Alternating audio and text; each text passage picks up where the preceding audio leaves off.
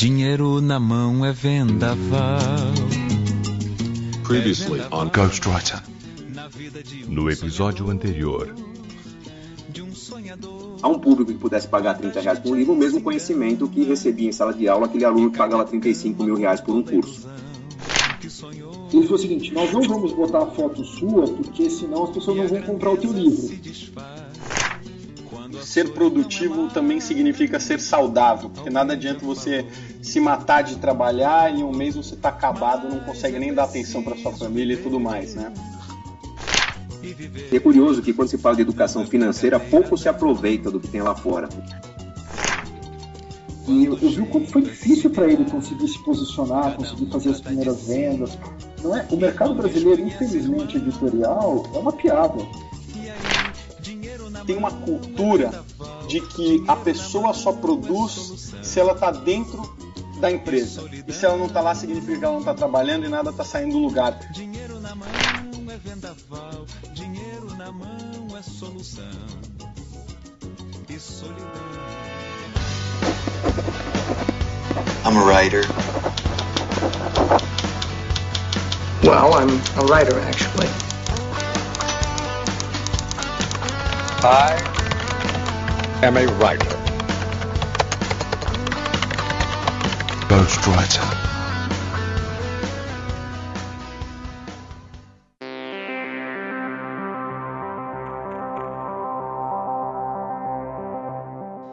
Saudações literárias, queridos ouvintes! Esse é o podcast Ghostwriter e eu sou Ricardo Erdi. Estamos hoje aqui com um grupo de apaixonados por ficção científica e que de tão apaixonados fazem parte aí de uma congregação, um clube, uma associação, chamem do que quiser, que resolveram fundar isso para ter um modo, ter uma instituição que fomente a leitura, que fale mais sobre ficção científica no Brasil. Então, com vocês aqui, Clinton, vamos lá, Clinton, tá contigo aí, Clinton Davidson. É isso aí, bom dia, boa tarde, boa noite pra galera aí. Eu sou Clinton Davidson, sou o, o presidente Clinton do Clube dos Leitores de Ficção Científica do Brasil. A gente é uma. É, é, parodiando o Max Malman, a gente é uma sociedade secreta, porque a gente existe há 30 anos, vai fazer 30 anos de, de existência em 2015 e ninguém conhece a gente. Então, assim. Sociedade é uma, secreta, né? É uma sociedade secreta. E assim. o presidente se chama Clinton, né? E o presidente chama Clinton, quer dizer, uma piada mais pronta de coisas. Aí o pessoal fala assim: não, mas fala, mas qual é o seu nome mesmo? Pode falar, é, é pseudônimo? Não, é Clinton mesmo. Então, pessoal, esse não é um clube qualquer, é um clube que o presidente é o Clinton. Já, já mostrou que veio, né? É, assim, a gente pensou em botar estagiários assim, a primeira estagiária que se ofereceu chamava Mônica, a gente desistiu da ideia. Essa foi boa. Bom, continuando aqui, o... temos também o Hugo Vera. Hugo, seja bem-vindo. Bom, saudações intergalácticas a todos, onde quer, onde quer que vocês estejam, né? Obrigado aí pela, pela audiência, pela participação. Obrigado, já agradecendo de, de cara aí pro Ricardo Erdi, pro Modena, para todos que estão aqui com a gente. É, bom, sou escritor, publicitário, é, organizador das antologias Space Opera 1 e 2. Em breve vem a número 3 aí também, pra gente encerrar a trilogia. E estamos aqui junto para bater esse papo gostoso aí, pra gente falar bastante aí sobre o CLF, CLFC e a ficção científica em geral, né? E vamos lá também. E além dos dois aqui, também temos um escritor aqui de mão cheia, já premiado, é o Flávio Medeiros. Seja bem-vindo também, Flávio. Oi, pessoal. Flávio Medeiros Júnior. Eu sou mineiro de Belo Horizonte. Escrevo desde que eu me entendo por gente. E um dia eu resolvi, é, resolvi fazer medicina, né? Como profissão. Escolhi uma especialidade que me permitisse ter uma vida fora dela e continuar escrevendo, que foi oftalmologia. E agora, até o momento, tenho três romances publicados: o Quintessência, que é uma história romance cyberpunk de ficção científica, passado em Belo Horizonte no final do século XXI. É, o segundo é o Casas de Vampiro, também uma, uma ficção científica com terror contemporânea. E agora esse ano a gente lançou pela Draco o Homens e Monstros, Guerra Fria Vitoriana, que é uma um fix-up, né, uma coleção de seis histórias diferentes interligadas no universo steampunk. Né? Além disso, tem participações em algumas coletâneas e antologias, né? É, de, com, com, vários autores, inclusive o, o Space Opera, que foi organizado pelo Guinho. Então, estamos aí com tiragosto e cerveja pra gente conversar. Vamos lá, essa deve ter sido uma das apresentações mais longas da história do Ghostwriter. Mas valeu cada, cada palavra aí, porque assim já o pessoal já sabe agora com quem tá lidando, né? Que não é qualquer um. Esse time aqui tá bom, tá bem escolhido para poder participar aqui. Não é, não é qualquer um. Tem mais aqui mostrar as credenciais mesmo. Então, a gente vai ler os e-mails. Daqui a pouco a gente tá de volta.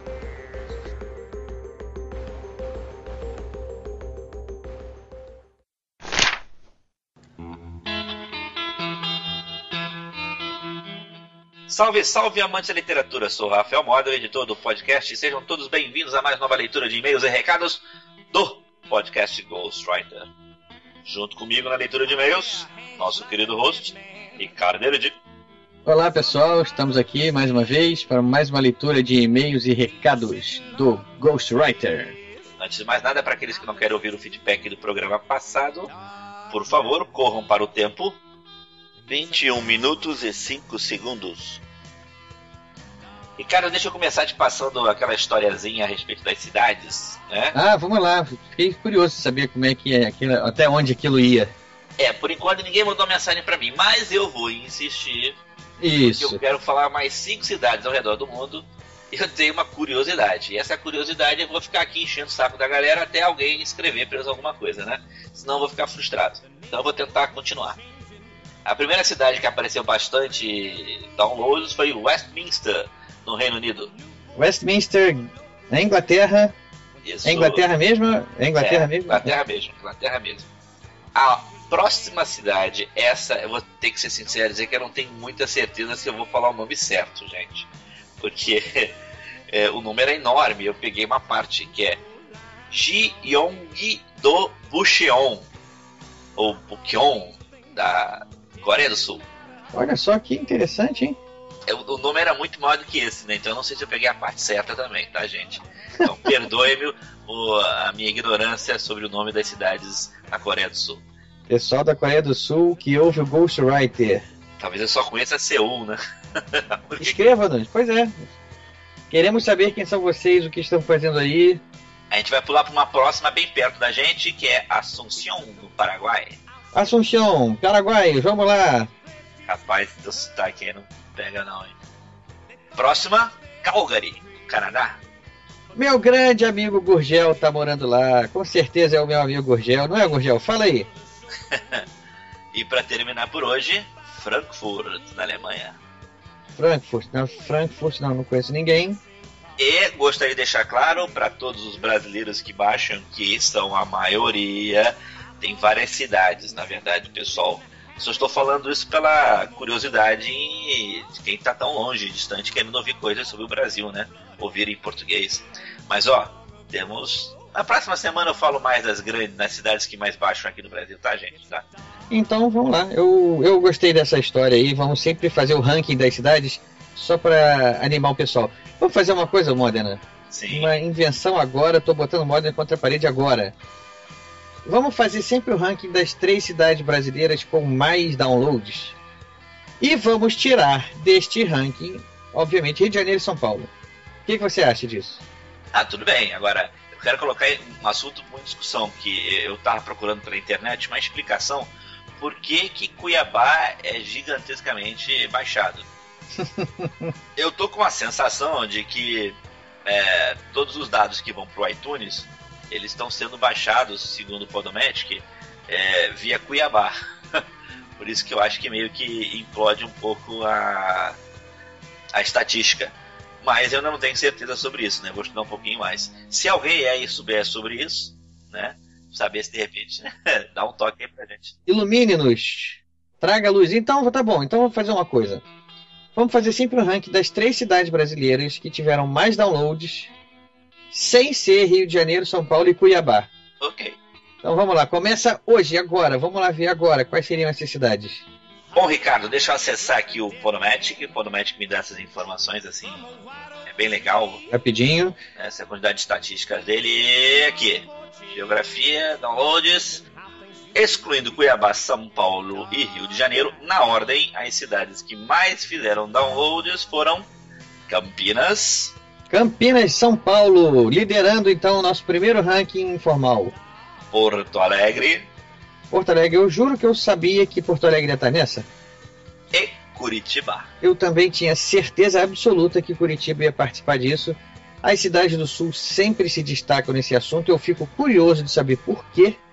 E eu vou lançar um desafio aqui. Pessoal do Norte e do Nordeste, vocês têm que passar esse ranking. Né? Vocês têm que mostrar pro, pro Brasil que vocês leem, que vocês ouvem podcast de literatura. Ele Bom, então vamos lá, moda. Vamos começar a ler os e-mails? Vamos. Aproveitando que a gente está falando dele, tá aí o e-mail do nosso amigo Irlon. Olá, meu nobre Erdi. Não sei se está valendo para o Brasil todo, nem sei se vou ser o primeiro de Brasília. Mas a esperança é a última que morre. Sendo assim, aqui vai meu endereço. Quem sabe eu ganho um marcador de página personalizado e exclusivo do meu podcast favorito. O endereço para envio é. Grande abraço e vida longa e próspera. PS, se não ganhar, não tem problema. O importante é não sofrer de abstinência. Tá aí, o novo programa tá pra você aí, irmão. Não vai morrer de abstinência, não. A gente tá sempre aí. O próximo e-mail sou que vou ler. É o e-mail de Anderson Dias Cardoso, 34 anos, residente na cidade de Rondonópolis, Mato Grosso. Trabalho na obscura profissão de celeiro. Celeiro? O homem que trabalha no celeiro? O homem que faz celas? Pode ser, né? Eu, quando eu falo celeiro, eu me lembrei aqueles celeiros de, de milho e grãos que tem muito lá no, na região. Bom, estou lendo atualmente a continuação de O Jogo do Exterminador, O Orador dos Mortos, e estou achando bem melhor que o primeiro. Aconselho que comprem amanhã. Olha aí. Fiquei feliz por estarem de volta. Achei bem interessante o primeiro podcast dessa nova temporada e, escutando este segundo, tive vontade de deixar um feedback para talvez ajudar um pouquinho o trabalho de vocês e tornar nossa experiência ainda mais bacana. Vamos lá. A escolha do tema foi ótima e imprevisível, mas achei que a conversa se focou quase totalmente nas figuras por trás dos livros. Achei bacana quando o Erdi perguntou sobre alguma experiência vivenciada e coisa e tal. E o autor nos contou sobre o caso do ventilador na linha de produção. Não sei se me entendem, mas o que quero dizer é que seria ainda mais válido se os livros fossem explorados, e não citados quase que hermeticamente, sendo ressaltados apenas os nomes e os assuntos. Se falassem mais a respeito do que foi escrito, nos passassem mais informações, ficaríamos até com mais vontade de adquirir os livros. Não que isso não tenha ocorrido, mas sinceramente acho que o peixe não foi vendido de forma muito eficaz. Talvez o programa devesse ter sido estendido um pouco mais. Bem, essa é só a minha humilde opinião de quem curte o excelente trabalho de vocês. Abração, Anderson Dias Cardoso. É, bom, então vamos lá, Anderson. É, eu entendi o que você quis dizer e é, posso até dizer que eu concordo, porque realmente o nosso foco na hora de fazer, a, de, da, de, da conversa mesmo propriamente dita e de fazer a edição, foi deixar com que o papo rolasse mais solto, mais em cima da, do, do, dois escritores, da vida deles ali, de como eles é, desenvolveram suas carreiras e, ao ponto de chegarem a escrever livros, porque essa é uma literatura um pouco diferente né, do que a gente está acostumado a conversar, bater papo aqui, coisas, que seriam, no caso, a gente perguntaria como é o seu processo criativo, né? É, o que tem de autobiográfico nessa obra, o que, que não tem, esse tipo de coisa que vai levando é, o leitor e o ouvinte a conhecer um pouco mais da, de como o escritor é, fez aquela obra. No caso em questão, como são livros mais voltados para a área técnica, né? não são nem livros acadêmicos, mas são livros até direcionados a um público geral. Até de autoajuda, né? Como livro. Até de autoajuda, né? Não tem uma estrutura de romance, uma estrutura narrativa que, que se torne curioso para a gente é, saber como aquilo é gerado na cabeça do autor, né? Então a gente resolveu optar por isso mesmo. Eu, eu, entendo o que você quis dizer, talvez tenha faltado um pouco mais de informação sobre os livros, mas talvez uma, tenha sido uma opção nossa que não foi muito de encontro ao nosso ouvinte, né? Não, não significa que com um pedido do Anderson, né, ou uma crítica construtiva do Anderson, a gente agora não se sinta mais à vontade de trabalhar mais livros também nessa área. E focar mais também a obra. Até porque todo mundo sabe, literatura, é, quando a gente quer falar de literatura, é, o campo é vastíssimo, né? Nós temos milhares de gêneros aí que podem ser abordados. Alguns a gente considera um pouco mais difíceis de serem abordados. Difíceis porque eles não são exatamente aquilo que um leitor comum espera.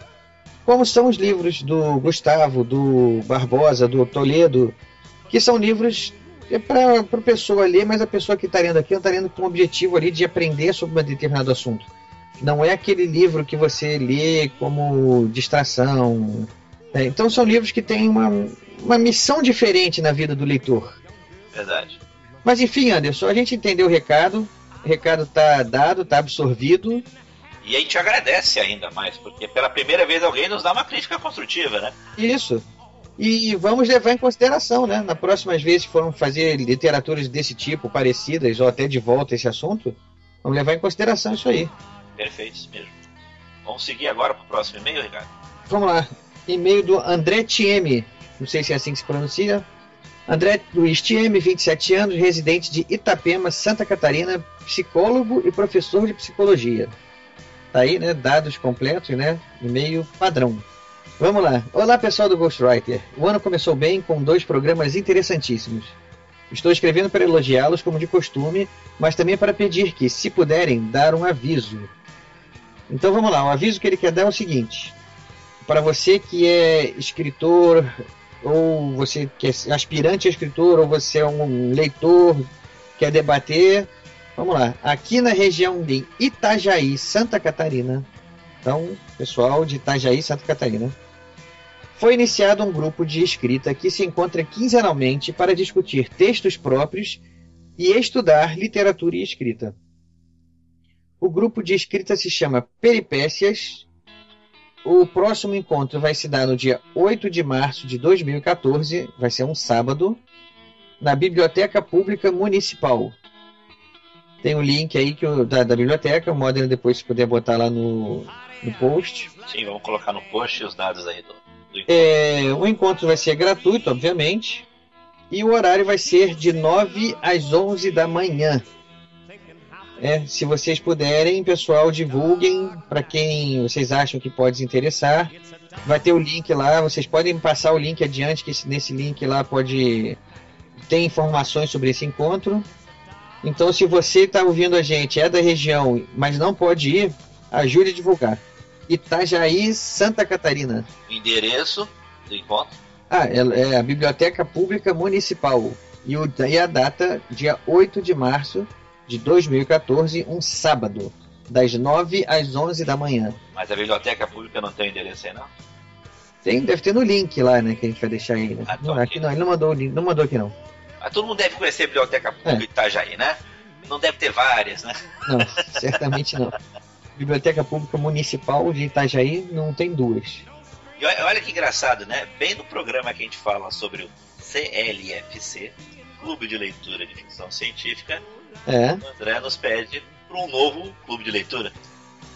Pois é, que, tomara que isso se torne uma, uma moda aqui no nosso país, né? Que mais clubes de leitura apareçam por aí. Eu achei muito engraçada a piada que o pessoal do, do programa fez aí, do, do, do clube, dizendo que eles não sabem se são um clube ou uma sociedade secreta, né? Porque depois de tantos anos de atuação, nunca ninguém ouviu falar neles. É, o, o, texto é bem assim, gente, eu sei, porque como eu edito, eu escuto isso várias vezes, né? A gente existe há mais de 30 anos e ninguém conhece a gente, né? Foi muito engraçado eles falarem isso. Né? Então, eles acham que talvez ele seja uma sociedade secreta. Mas enfim, tomara que a moda de clubes de leitura e de escrita se Multiplique. se espalhe pelo Brasil, se multiplique assim como o carnaval que se avizinha. Bom, pessoal, o e-mail vai ser um pouquinho mais curto hoje, ok? Então vamos para os nossos endereços. Quem quiser baixar o programa ou quiser ver nossa página, ver o post, encontra-se no endereço programagw.podomatic.com programagw.podomatic.com Nosso Facebook é o facebook.com barra programa GW, facebook.com barra programa GW. Nosso endereço de e-mail programagw.gmail.com programagw.gmail.com Twitter é o arroba programagw, arroba programagw. E para terminar, quem quiser nos encontrar no iTunes, basta procurar por podcast Ghostwriter. Podcast Ghostwriter. Você vai continuar sem gravar essa fala.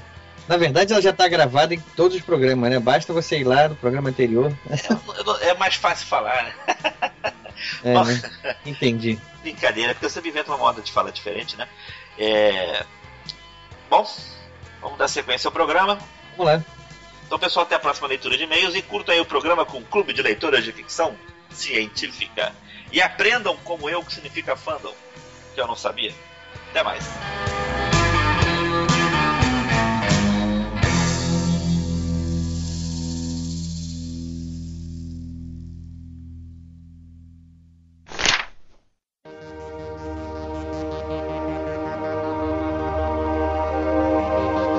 Bom, mas então vamos lá. É, a gente está aqui hoje reunido para falar não só do, do Clube de Leitores de Ficção Científica, né? A partir de agora conhecido como CLFC.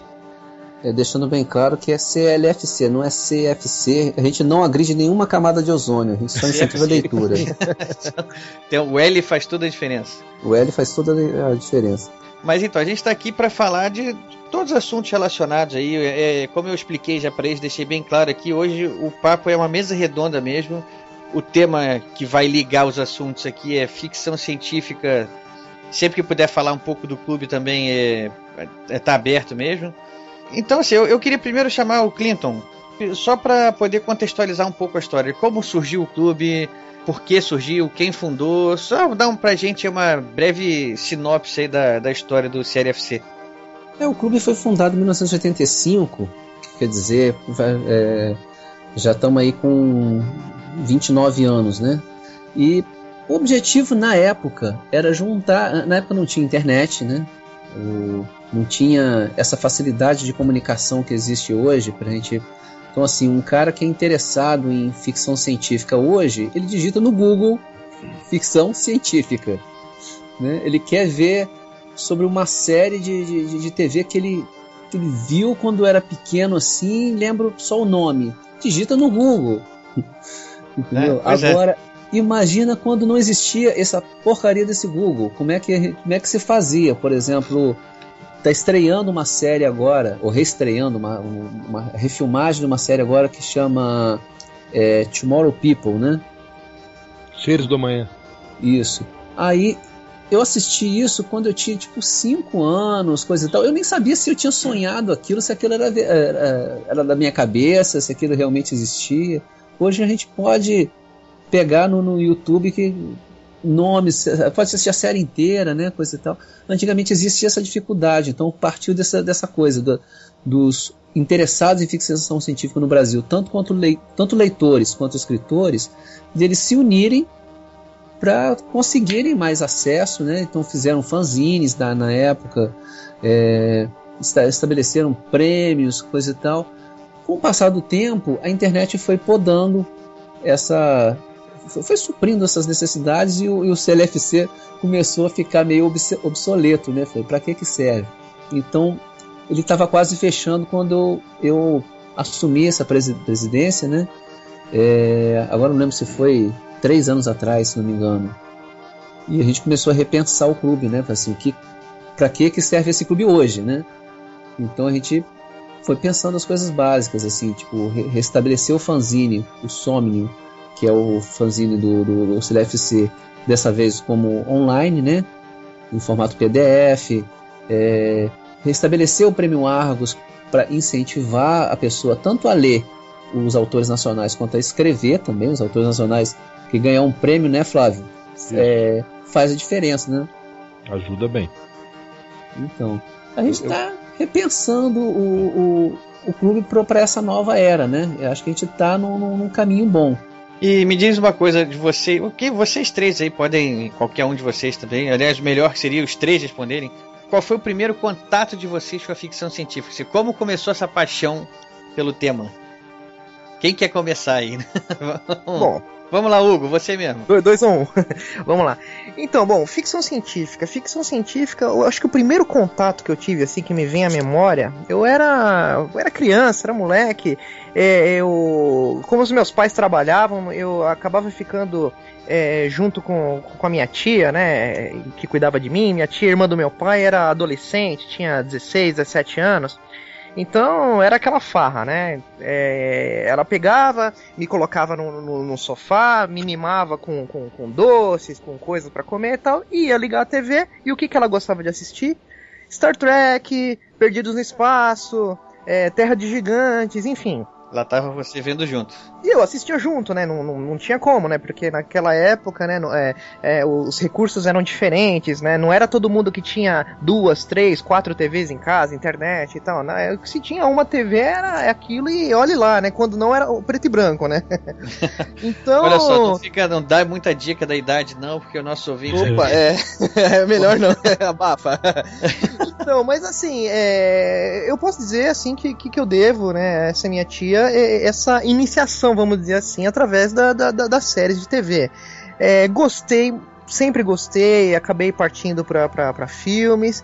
E, e, fui traçando esse caminho até a minha alfabetização e, e finalmente cair um livro do gênero nas minhas mãos, né? coleção Vagalume, né? Inicialmente, né? Você vai adquirindo gosto pela leitura, tal. Mas a minha iniciação mesmo literária foi com um livro assim que na época eu, era um pouquinho difícil para mim, né? Hoje a gente lê num tapa, um clássico que é a trilogia Fundação do Isaac Asimov. Asimov. Que quando eu li eu eu honestamente não me recordo a idade que eu tinha, 11, 12 anos, não sei, mas eu assim achei fantástico aquilo, sabe? Era uma coisa assim do outro mundo, literalmente. Então, quer dizer, a minha iniciação na ficção científica, né, teve as grandes séries aí do Gene Roddenberry, Irving, Irving Allen, né? E na literatura o Asimov que me deu esse pontapé, né, literalmente. E daí tá o gosto foi se aprofundando cada vez mais, né? Já estava laçado. Já estava laçado e falando até no clube, olha que engraçado, né? Eu lembro muito bem na minha adolescência, ia na banca de jornal, comprava a famosa Isaac Asimov Magazine, né, a versão brasileira dela. Tinha alguns autores brasileiros lá, como Gerson Lodge Ribeiro, Maria Helena Bandeira, né? Pessoas assim, falei, poxa, que bacana esse pessoal que tá publicando, né? Pô, eu queria ser amigo desse povo, né? Que engraçado, né? Anos depois acabei virando amigo de, de todos eles, né? E, é. e, e, os, e o CLFC é, eu via muito em é, é, em revistas, em publicações assim, é, tinha convenções de Star Trek em São Paulo, né, na, da, da frota estelar brasileira na época, o clube, e, e falava assim muito é, também do CLFC. Eu falei, poxa, né, eu queria entrar em contato com esse clube, né? Como é que eu faço? Ah, caixa postal, tal, tal, tal, né? Era o era jeito, tudo, né? era correspondência, né? Não, não, não tinha é, internet. Então, quer dizer, de toda essa volta que o mundo deu, né? É, acabei parando justamente no CLFC, conhecendo pessoas maravilhosas, pessoas interessantes, como o Clinton, o Flávio e outros tantos, né? Através do mundo virtual, né? A internet ajudou bastante a gente se aproximar. Tanto é que, poxa, estou em São Paulo, né? Clinton no Rio, Flávio em Minas, quer dizer, a gente. Né, todos reunidos virtualmente, só que cada um no seu território, vamos assim dizer, né? Então é, isso é ficção científica na vida real, caramba. Isso, jamais na... você ia imaginar isso quando você começou ali, que você ia estar tá fazendo essa, essa reunião assim, né? É, exatamente. Poxa, se eu, se eu voltasse no tempo agora e falasse com o Hugo lá atrás, eu ia falar, meu amigo, você não sabe o que te espera, cara. que maneiro. É, eu literalmente estou no futuro, né? Pra, pra aquele Hugo lá de trás, estou no futuro, né? Cheguei, né? Estou no futuro Cheguei. e você não sabe, você vai estar conversando e vendo as pessoas, um no Rio, outro em São Paulo, outro em Minas. Né? Pois é, então quer dizer, e é uma coisa assim super natural pra gente, né? né? Pra gente que teve essa, é, é, é, essa aventura, né, pela ficção científica, né? Vamos lá, Clinton, sua vez aí. Conta como é que foi a sua a sua história aí. Como é que você chegou no mundo da ficção científica? Sim, isso foi há muito tempo atrás, numa galáxia muito, muito distante, né? Excelente. É, porque, é... Na trilha, desculpa, né? Não resisti. É, o, assim, desde que eu me entendo por gente, eu, eu sempre fui louco por essas histórias de, de, de, ficção científica e assim, eu sou filho de um, de um físico, então assim, lidava com meu pai tinha toda uma, aquela enciclopédia de, de, de, coisas assim, que ensinava a fazer coisas de física. Eu, antes dos 5 anos, não, vou botar assim, antes dos 8 anos, para ser mais preciso, eu acho que eu botei fogo em três casas. Ó, oh, que bom. É, assim, experiências minhas que eu fazia, entendeu? E assim. É um Nero. Praticamente um Cara, Nero. tem nome só de estadista mesmo, né? É. Nero. Eu, eu, eu, lembro assim de gostar muito de Star Trek, de, de, de, ter aquela, aquele fascínio, e de repente eu via propaganda na TV, né? Isso em 1978. Vai estrear um filme chamado Guerra nas Estrelas. Agora entreguei idade total, né? Só para ficar claro que eu não, eu não cheguei a ver isso, não, hein? Olha, eu não me lembro disso também, não, viu? Não, isso, isso foi 78, é isso? É, 78. Isso. Eu tava lá na, na sessão de estreia do Cine Jax. É. Eu já tava por aí, mas eu acho que ainda não tinha me ligado em nada disso ainda não. E, e teve é, teve revistinha de Guerra nas Estrelas que foi lançada antes, então já, já, já atiçava a gente assim. E depois, é, antes de eu assistir, ainda teve um Globo Repórter chamado A Guerra dos Truques, que pa passava assim, tipo, toda semana na televisão, praticamente. Aí, então assim, fiquei fascinado para aquele, aquele mundo, né? Depois eu assim, eu lembro de procurando começou a sair muita coisa, tem uma febre de ficção científica nessa época, assim. Então, muito desenho animado, de repente aquelas séries de TV, Buck Rogers, é, a Battlestar Galactica, a primeira versão, né? E fui fascinando. Eu, livro, eu sinceramente, eu, eu, não lembro qual foi o primeiro livro de ficção científica que, que eu li, porque eu lia muito.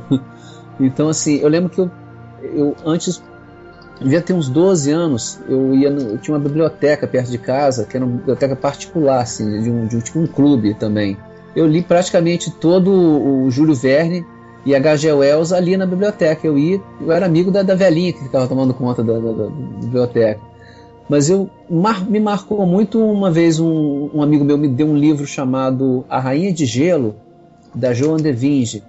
Isso não lembro que época que, que foi. E esse livro me, aí esse livro me fascinou, que foi aquela, aquela coleção que, que era uma editora portuguesa, que era acabava lançando aqui muito no Brasil, nos Pocket Books, né? Aí fui, fui lendo um atrás do outro, assim. Então, assim, foi um, um caso de amor que eu, que não sei quando que foi essa primeira vista, porque... Não tem um ponto inicial, né? Foi uma, foi uma constante na sua vida, né? É, por, pelo meu pai ser, ser um fascinado por, por, por ciência, né? Então, até meu nome, né? Eu explico para todo mundo de onde tirou esse nome, Clinton Davidson, né? Aí eu, eu explico assim, é, Clinton Davidson é o nome de um cara que, que ganhou o Nobel de, de, de, Física, né? Ah, é, isso é novidade mesmo, realmente não sabia. É, um dos precursores da, da física quântica, né? E meu pai descobriu que tinha é, a descendência dinamarquesa, então Davidson é o nome dinamarquês foi, lá, que tava lá no... Ele juntou o inútil ao desagradável. Entendeu? Entendi. Meu, botou Clinton Davis pra homenagear o professor de física. Graças a Deus, porque minha mãe queria Jimi Hendrix. Bom, você. Dois nomes que te davam um peso danado, né? Ou você vai pro mundo da física, ou você vai ter que ser um guitarrista excepcional. então... Eu cheguei, eu, eu, até hoje eu sou vocalista, né? E toco guitarra mal pra caramba. É. Por causa do nome. Se tivesse me dado o nome direito.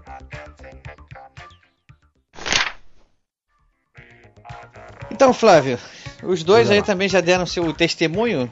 Tá contigo agora. Cara, eu vou, já vou entregar que eu sou de 64, cara. Teve uma revolução nesse país e eu, eu, eu apareci. É. E, e, e, e aí, quando chegou a virar os anos 70, quando o homem pisou na lua, né? 69, a, é, a, o Nescau lançou um álbum de figurinhas, chamava Conquista do Espaço. Aquilo para mim foi uma descoberta. Tinha lá todas as naves, os astro... sabia o nome dos astronautas. Achei aquilo sensacional. E comecei a me interessar pelos seriados, como todos aí falaram também, os mesmos, né? Perdidos no Espaço, principalmente, que era o mais adequado assim, para a idade né? Esses todos que vieram daquela essa, essa leva maravilhosa que foi é, Túnel do Tempo, Terra de Gigantes, Viagem ao Fundo do Mar, né? E acabei descobrindo Star Trek também, que é uma, até hoje uma das minhas preferidas. Eu tenho tudo que eu posso ter da, da, da franquia aqui, em termos de livro, DVD, série, eu tenho tudo, né? Eu sou do tempo que a televisão era preto e branco, então os uniformes eram cinza claro e cinza escuro, não tinha colorido ainda. Ele não sabia quem era amarelo, quem era vermelho. Quem morria era o que? Era o cinza claro ou era o cinza era, era o cinza escuro que morria, né? É. E, e, aí, e aí comecei a gostar, e minhas brincadeiras de criança também entravam essas coisas de espaço, né? Na escola, como eu falei, eu sempre escrevi as minhas redações, assim, na escola, eu, eu, eu fazia verdadeiros fanfiction, né? Eu tinha vergonha disso, porque eu não, não, sabia que existia. Essa palavra não existia na época, né? Eu não sabia que tinha outras pessoas fazendo isso, mas era um pastiche de Star Trek, né? Criei personagens, a nave. E comecei a escrever, então, dentro dessa área de ficção. Agora, em termos de. É, fui, eu falei também, fui na estreia do, do, primeiro Star Wars no cinema, né? Na primeira sessão. Lembro nitidamente que, que, daquela. Cara, eu sempre quis assim é, reviver momentos como esse de sentar no cinema e vê-la pela primeira vez na história aquele cruzador espacial perseguindo a navezinha de rebelde na abertura do filme né? aquilo é uma maravilha cara aquela nave que não terminava de passar na tela né? Isso é infelizmente cada vez menos né a gente tem, tem visto esse, esse, nível de, de criatividade e grandiosidade nas obras de ficção, né? Mas gostava disso tudo e na literatura, na literatura, eu comecei com Perry Holden, né? É um livrinho de bolso, né? Coleção é uma coleção alemã que já, já vão aí, né? Milhares de exemplares, sei lá quantos está atualmente. Eu fui até o, o 200 e tanto, mas depois parei. Acho que passou de 2.500 já. Já passou de 2.500, né? 2.500, é. Os caras são muito criativos. Eles não são muito, não, tem muita coisa repetitiva, mas são, são criativos e são persistentes, que é importante, né? Mas eu comecei por ali, dali eu passei por Asimov, tinha aquela coleção Emos, né? Que tinha outros autores além dos Asimov. Assim fui conhecendo outros que eu fui gostando, e né? Fui é, começando a ler e um dia pensei, puxa, eu gostaria de escrever uma coisa legal como esses caras estão escrevendo, né? Então, pegar aquelas redações bem amadoras, bem com objetivo de escola, e fazer uma coisa séria. A literatura de ficção científica nacional eu também comecei através da Isaac Asimov Magazine, né? Eu, eu sou uma das viúvas da Isaac Asimov Magazine, foi publicada pela Record entre, entre 90 e 93. Foram 25 edições, né? Eu tenho a impressão que eu tenho todas. Acho que talvez não sei se tem a última, mas eu tenho quase todas. E, e, ali também eu vi pela primeira vez a propaganda do Clube de Leitores de Ficção Científica. Né, tinha uma comercialzinha, uma página, eu vi o nome, aquilo ficou marcado. Quando foi no ano 2000 que eu escrevi o Quintessência, meu primeiro romance, pensa bem que é, não tinha também essa, essa facilidade, redes sociais, internet, o máximo que a gente tinha era e-mail, praticamente, né? E, e, eu em Belo Horizonte, eu costumo dizer que eu moro em Andrômeda, porque a distância que eu, que eu estou da ficção científica brasileira aqui em Belo Horizonte é mais ou menos a mesma de Andrômeda, né? É, as coisas acontecem em Rio e São Paulo, né? Agora Porto Alegre também é um lugar honroso aí crescendo muito também. Mas acabei de escrever o livro, botei o ponto final, falei, pô, e agora o que, que eu faço, né? Escrevi um livro de ficção científica. Ah, e lembrei do Clube de Leitor de Ficção Científica na Isaac Asimov, procurei na internet, achei o endereço, escrevi uma carta. Prezados senhores, gostaria de me associar a esse clube. Eu que sou cabo de escrever um livro de ficção científica, não sei o que fazer, por favor, me orientem. E o presidente da época, né, glorioso amigo Gerson Lodge Ribeiro, teve uma paciência enorme de me mandar um e-mail, resposta explicando como eu deveria fazer para registrar a Biblioteca Nacional, etc, etc, etc, etc. E falou comigo: olha, não se associa não, porque você vai gastar dinheiro e não vai aproveitar, porque as coisas acontecem no Rio São Paulo mesmo. Faz o seguinte: tem uma lista de discussão do Yahoo, do Clube de Leitores de Ficção Científica. Você começa a participar. Aí eu comecei a participar dessa lista, né? via virtual, comecei a conhecer as pessoas, como o Guim falou também. Tive meus arranca-rabos de cá, fiz minhas amizades de lá. Famoso fandom, né? É, o famoso fandom, famigerado fandom, né? Fandom, que vem de Fan Kingdom, reino dos fãs. é uma palavra oriunda da língua inglesa que designa um grupo de fãs de uma determinada obra ou pessoa. A existência de um fandom é mais comum entre os fãs de obras literárias ou séries de televisão. Normalmente, os membros de um fandom se encontram na internet, aonde passam horas online discutindo e debatendo sobre sua paixão. Esta é mais uma informação trazida à voz pela enciclopédia Ghostwriter. E, e aí depois de, dessa lista conheci a lista da Intempol que existia também, criada pelo, pelo Otávio Aragão. E aí fiquei conhecendo, né? Hoje já, já conheço é, pessoalmente essas pessoas que nós estamos conversando, vou a eventos é, em São Paulo, Fantasticon, que tem todo ano organizado pelo Silvio, já fui à Odisseia em Porto Alegre, quer dizer, tô levando a coisa a sério. Não vivo disso ainda, infelizmente, né? Eu tiro meu sustento da medicina, mas eu tô aí é, me esforçando para dar voo cada vez mais alto, né? O que, que vocês acham já? Desde vocês que já são fãs, leitores, desde tempos remotos, né? Desde que é os dinossauros andavam por aqui ainda. Mas como é que vocês acham que está o panorama hoje? Em termos de novos autores, em termos de divulgação, de perspectivas. Eu tô jogando a bola pro alto mesmo aí, eu vou deixar vocês debaterem à vontade aí. Não é uma pergunta para nenhum dos três especificamente, é para é para chegar a um consenso aí ou não. Eu posso posso começar? À vontade, com, com então, assim, eu vou prestar uma homenagem aqui, porque o, acontece o seguinte, assim, lógico que assim, o panorama hoje está bem mais, tá bem mais favorável, tá, tá uma, uma, visibilidade maior por causa da internet, essa facilidade de comunicação, então tem um acesso direto assim do, do, do escritor com, com o leitor, né? Mas eu, eu acho legal que assim, uma iniciativa que foi é, meio tímida, né? Assim, meio quase que sem querer do Huguinho, né? Que, que foi fazer aquela primeira Space Opera. Eu, eu vi quase como uma revolução para a ficção científica brasileira, porque assim, tava meio, meio assim, muito isolado, né? Mas na verdade aconteceu tudo ao mesmo tempo. Assim, acho que eu, eu lancei meu livro em 2007, acho que o Flávio também lançou um livro em 2007. De, é, na mesma época, acho que teve a Cristina Lazaites que lançou um livro também de grande repercussão também em 2007, né?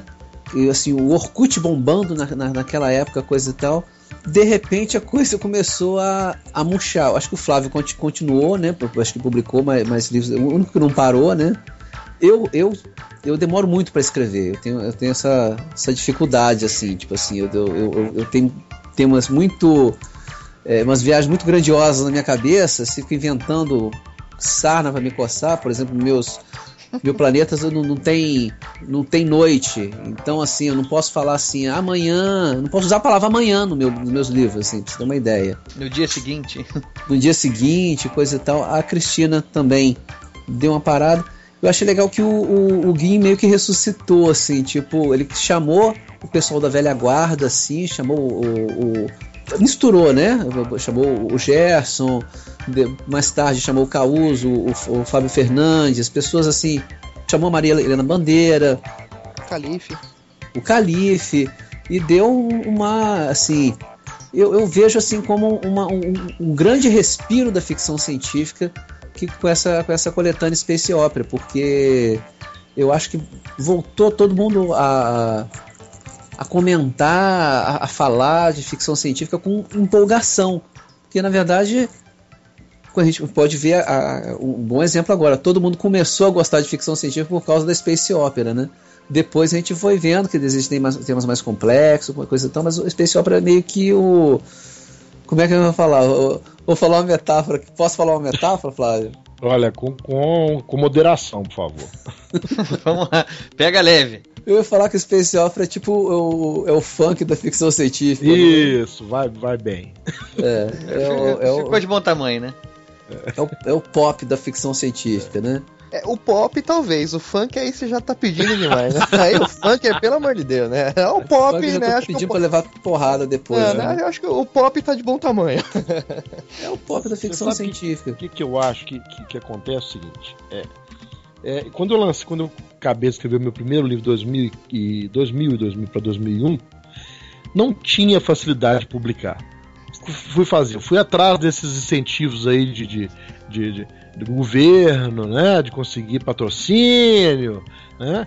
Não consegui, consegui um apoio de 9 mil reais, que nunca consegui um patrocinador, porque as grandes empresas querem ver seu nome ligado à cultura, mas poucas delas querem realmente investir em cultura, né? E, mas conheci muita gente do meio literário, do meio, do meio de, de, de publicação, do meio de editoria, né? na época tinha uma reservazinha e eu banquei meu próprio livro. Não tinha, não tinha outra alternativa. Né? Eu paguei meu próprio livro, a tiragem, então Fogo Intercência, a primeira tiragem, 1.500 exemplares e tal. Depois, passado um tempo, né, penso que isso que fez diferença, começou a surgir essa questão da, da, da, da mídia digital para publicação. Isso fez uma diferença muito grande, porque eu me recordo que quando eu é, fui na gráfica buscar meu primeiro livro, o cara falou: Olha, eu tenho aqui os fotolitos, estão guardados aqui durante um tempo, depois a gente destrói. Aquilo quase me matou do, do coração. Né? Eu falei: Nossa, os caras vão destruir os fotolitos que são a base do meu livro. Hoje, com a mídia digital, com a mídia virtual, você consegue publicar e, e, e tiragens pequenas e repetir quantas vezes precisar. Barateou os custos e favoreceu que pequenas editoras entrasse no mercado investindo em novos autores, né? Que foi o que possibilitou surgirem coletâneas como a Space Opera, que o Clint mencionou que foi, que foi memorável, e tantas outras. Agora, eu comparo isso muito com o boom das videolocadoras, se vocês se lembram disso, né? É, uhum. Houve uma época que tinha, um clube, tinha o Videoclube do Brasil e tinha um locador em cada esquina, né? Só que o mercado ele se autorregula, né? Então chegou um momento que elas começaram a quebrar, tá, né? hoje existem pouquíssimas que estão suprindo o mercado. Eu penso que no, na, na, literatura de ficção científica brasileira está acontecendo mais ou menos uma coisa semelhante. Nós tivemos um boom de antologias de todo tipo, né? Não há condições de você ler tudo. Você vai no, num, evento como o Fantasticon, por exemplo, você tem lançamento de mais de 30 livros novos no evento, né?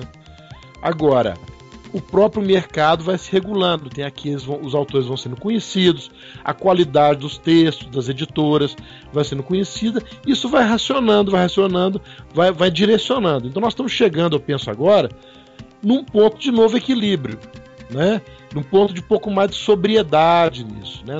E ainda está fácil publicar em termos de custos, em, em termos de acessibilidade, mas nós estamos criando um público mais exigente também. Então penso que isso para frente vai fazer diferença e tomara que faça, porque você ser um bom autor é muito melhor você ser visto, né, quando não tem um monte de maus autores onde você está inserido e. e para filtrar e, isso é muito difícil, né? Exatamente, pulverizado no meio desse, desse, desse universo, né? Então, à medida que, a, que as coisas vão ficando mais focadas, eu penso que a coisa tende agora a melhorar mais.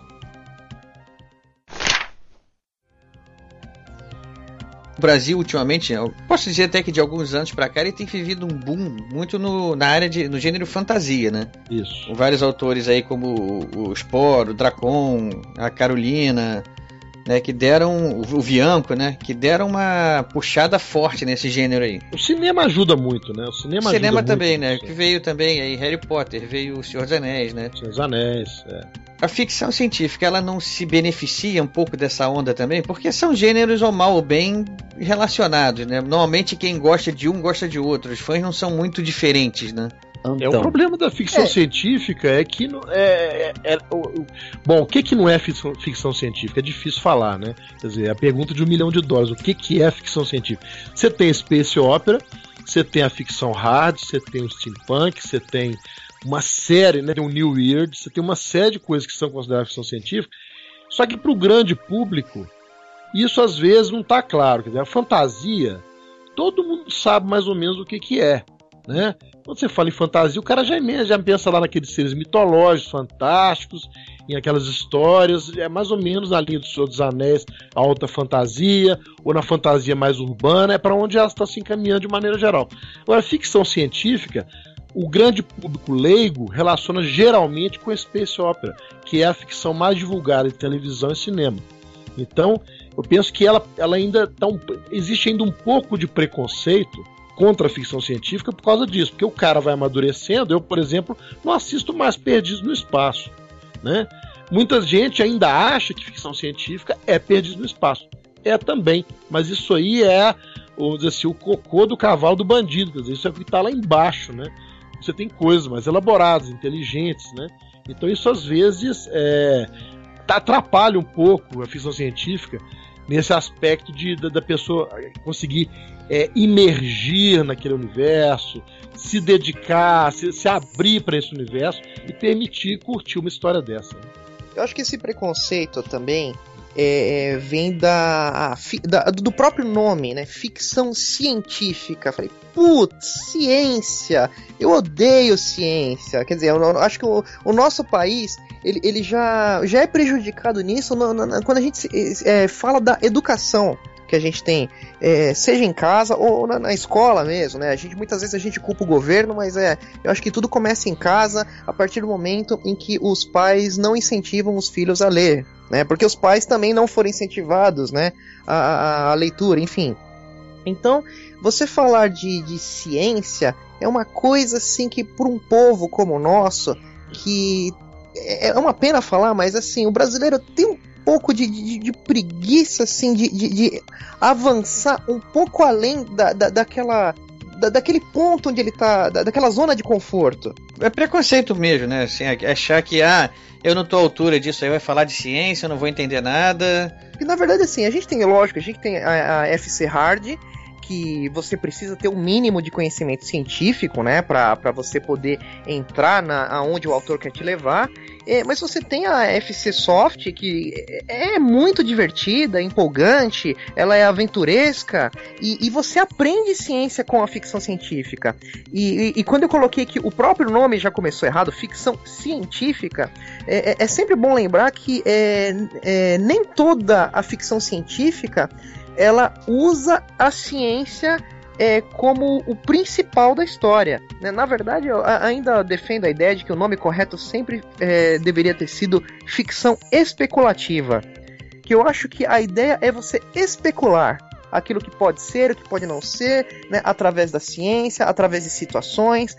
Né? Porque, por exemplo, nós temos a, é, é, a ficção científica é, histórica, é, a história alternativa, por exemplo, onde você não tem é, a, as ciências exatas, mas você está usando as ciências humanas.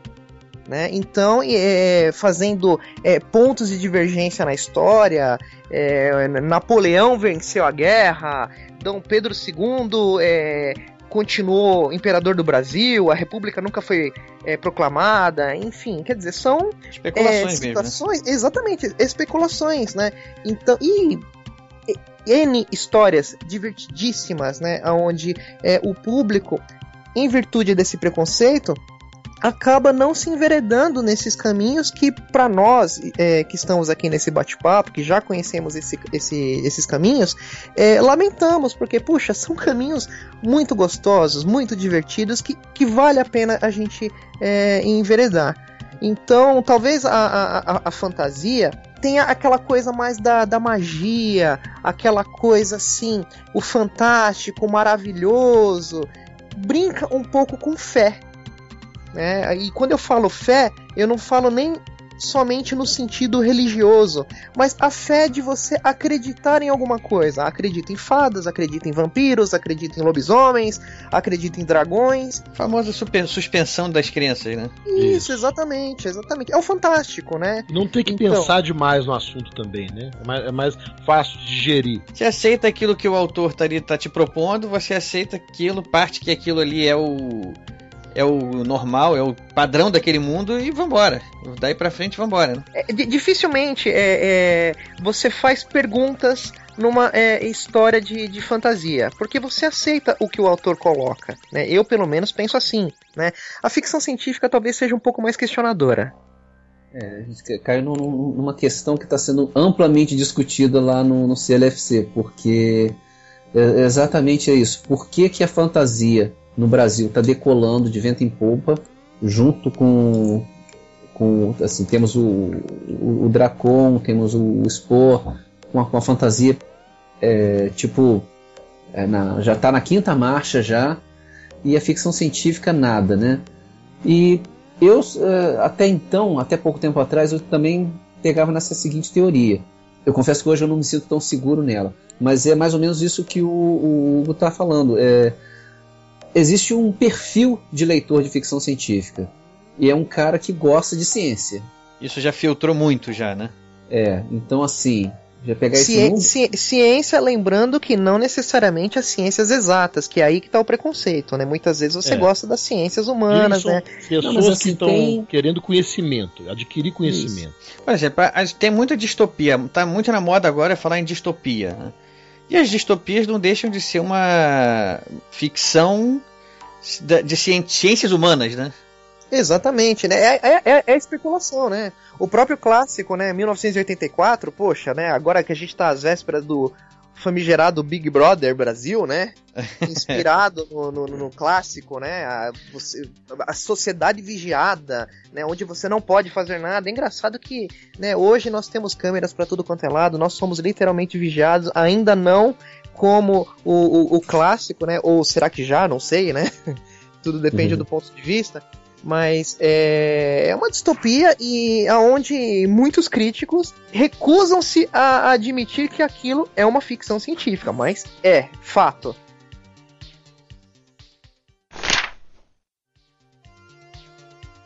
Pelo que eu tenho visto, a distopia tá decolando também. Pode não estar tá, que assim, no Brasil como tá a fantasia aí é, capitaneada por esses nomes que a gente já falou aqui mas ela tem tido alguns nomes aí gringos que estão levando ela bem longe, né? Até cinema mesmo, aí, com esses jogos vorazes, que estão indo, indo bem longe, né? A própria ficção científica, ela dentro de si mesma, ela tem vários conflitos, né, de, de, de gêneros. Por exemplo, o, o Júlio Verne, ele tinha um atrito direto com, com H.G. Wells, porque falava que o que H.G. Wells escrevia não era ficção científica, porque ele não é, porque o H.G. Wells era um biólogo, e o, o, o Júlio Verne fazia as previsões, né, é, entre aspas, dele, é, na verdade, pode até tirar as, as aspas, porque muitas se concretizaram, né, mas é, baseado em, em, ciências exatas, mais precisamente de física e engenharia, né. O H.G. Wells, se você pegar a ficção científica dele, é toda calcada em biologia. Você vê o final da, da, da Guerra dos Mundos, tem aquelas máquinas, coisa e tal, em nenhum momento ele para para explicar a bendita da máquina. Mas o que derrota os alienígenas, tô dando um spoiler aí de, de 70 anos, né? É um, é um vírus da, da, da gripe que eles pegam, né? Só para dizer assim, spoiler de, uma, de um livro ou de um, de um livro que já tem 70 anos, tá permitido, pode falar. Não, tem um filme do Tom Cruise, né? De, de, de pois é. 10 anos atrás, sei lá. Então, mas vamos lá, o que derrotou as máquinas lá foi, foi um vírus, né? Então, assim, isso é ideia de biólogo. E se você pega a, a, máquina do tempo, que é outra, em nenhum momento ele, ele dá muitas explicações também sobre como viaja no, no, no tempo, mas ele dá toda uma, uma, teoria biológica do homem se separar em duas espécies distintas, né? Então, assim, existe esse atrito. A ficção científica não é famosa pela união. Lembra da uma piada do Cacete e Planeta, né? Que ele chega pra mulher no, no, no, no restaurante. Já foi com, com metáfora, Flávio, desculpa. Não, mas pode vir, com piada pode. Eu lembro do Bussunda chegando pra, pra mulher no restaurante, a mulher com uma, mulher gorda lá, com, com, com, com frango, na, uma, uma, uma, coxa de galinha na, na, na, mão, assim. Você vai comer essa galinha sem pena nenhuma? Ela voa. Que classe desunida. Assim, a ficção científica é, um, é meio desunida, assim.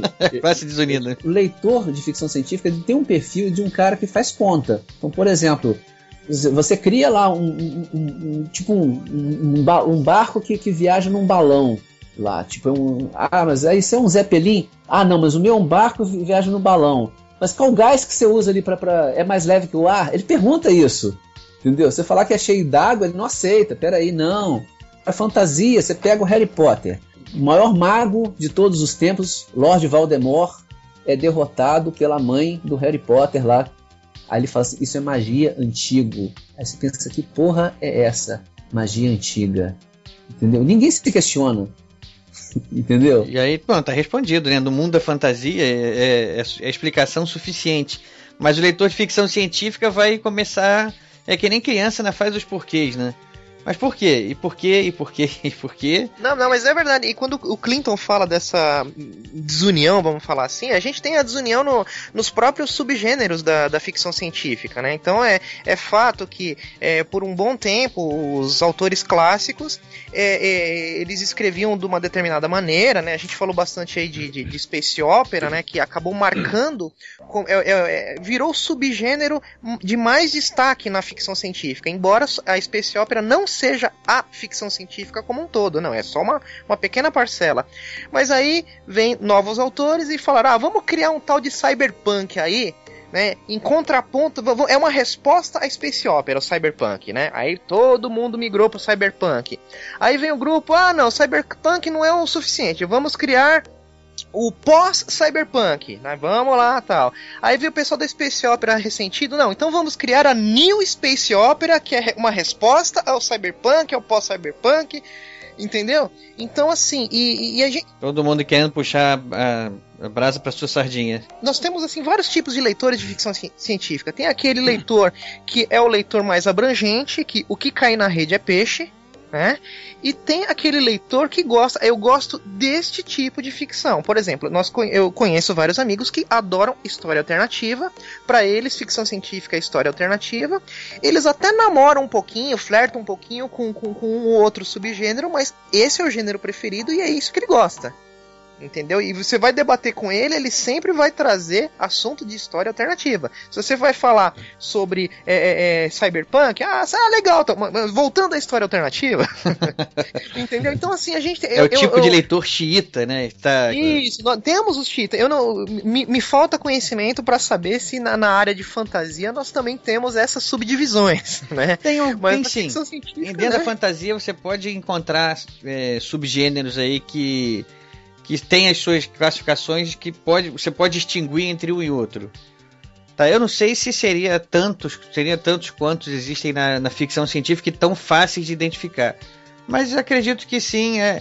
Aliás, assim, eu, eu costumo dizer o seguinte: é, é própria divisão por gêneros eu acho que já, já é um preconceito, porque para mim tudo é literatura. Isso. Não, concordo, concordo plenamente. Antes da gente, antes, a gente, antes da gente começar aqui, a gente estava batendo papo aqui, a gente estava falando até sobre Ulisses, né? O Clinton falou que conseguiu terminar de ler o livro Ulisses, do, do, do Joyce, né?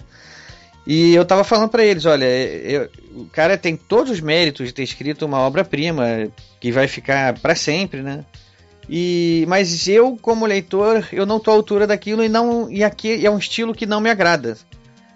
Mas então eu, como leitor, assim, eu, eu escolho, eu opto pelo que me dá prazer na leitura. E o que dá, dá prazer na leitura é, são histórias que a gente consegue ter aquela imersão, que a gente consegue ser levado para outros mundos. E aí eu sou um leitor também um pouco mais eclético, porque eu posso ser levado por uma história de fantasia, eu posso ser levado por uma ficção científica, e para mim, não fez diferença nenhuma se eu tava viajando numa nave espacial ou se eu tava viajando num navio pirata. Eu, como leitor, eu gosto de todos. Muda só a roupagem, né? o conteúdo ali que, é, que é o que é importante. Pois é, o que importa para mim é a história bem contada, é a história Isso. divertida, é, são as emoções que ela proporciona, né? as, as angústias ali, as felicidades, as alegrias de que a gente vai, vai experimentando ao longo da leitura. Para mim isso basta o fato de alguma pessoa falar, não, eu gosto de ficção científica, space opera, e você, cyberpunk, não, cyberpunk eu nem gosto. Isso é, uma, é um preconceito puro, né? Uma bobagem que. Essa separação, essa, esse antagonismo, acho que é a palavra melhor que, que, que acontece, para mim o mais grave disso, porque o leitor, tudo bem, o leitor tem toda a liberdade de correr atrás daquele tipo que lhe, lhe agrade, né? A mesma coisa que comida. Tudo é comida, mas tem gente que gosta de italiano, tem gente que gosta de árabe, tem gente que gosta de mineira. Né? Então é tudo, tudo a mesma coisa. Agora, o problema que eu acho é quando isso acontece no meio do, de quem produz ficção científica. Esse antagonismo, né? O Clinton lembrou muito bem esse caso do, do, do Wells né, e, do, e do, do Verne, que eu acho até, Clinton, que vai até além dessa questão da biologia, porque eu diria o seguinte, que o, na, é, tentando é, o mais próximo possível, o Verne era um escritor hard e o Wells era um escritor soft de ficção científica, né? O, o Verne, quando ele descreve a viagem à Lua, ele coloca lá aonde tem que ser construído o canhão, as especificações, o material, a quantidade, a quantidade de pólvora que vai ser utilizada, o dia e a hora do lançamento. De acordo com os conhecimentos científicos da época, aos quais ele tinha acesso, né, o Google da época, era a comunidade científica que ele é, participava porque ele era amigo daquele cara lá dos balões francês lá, né, eu esqueci o nome dele agora, que era um grande balonista, né, francês, que era amigo do Verne. Então ele conhecia esses caras, via os caras provavelmente conversando, então elaborava essas histórias com pé na ciência. Já o Wells, quando ele vai descrever a viagem dele da Lua, ele simplesmente cria a cavorita, que é um metal que repele a gravidade. E tá pouco se lixando. O leitor de fantasia não ia se incomodar com isso, né? Não, Isso é magia nenhum. antiga. Aí, aí vem o Verne e começa essa, essa antagonismo dizendo que esse homem é um mentiroso. Enquanto eu, eu, eu, eu escrevo a ciência, ele a inventa. Né? E hoje em dia, o que nós estamos vivendo é mais ou menos isso, no, no dentro do, do famigerado fandom, né?